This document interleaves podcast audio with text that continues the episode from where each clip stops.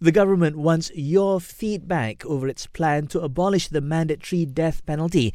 De facto Law Minister Datuk Sri Wan Junaidi Tuanku Jaafar says the government will soon conduct a public survey on the matter to get input from people including the families of victims of capital crimes. Kita nak dengar input daripada rakyat. Kena bagaimana yang saya sebut tadi dua bahagian. Satu orang yang menjadi pemangsa dan satu jadi mangsa. Ha, dua-dua ni kita nak dengar dia punya respon juga.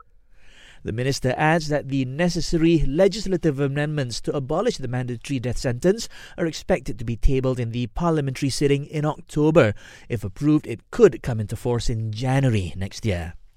Fewer COVID 19 patients were admitted to health facilities and quarantine centres last week compared to the week before.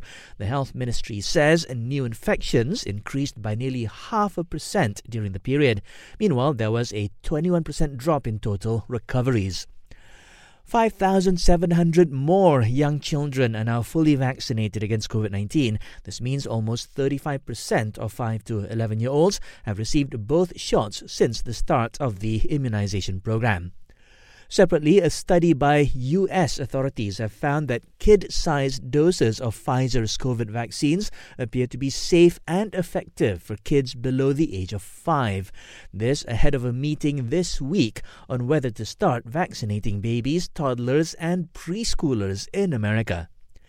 Back home, the president of the Malaysian Mental Health Association has renewed his call for insurance companies to provide better coverage for mental health care.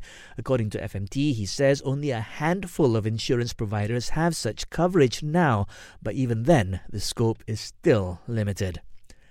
And a court in Johor has ordered a social media influencer to pay another woman 100,000 ringgit in damages for body shaming her in a video two years ago.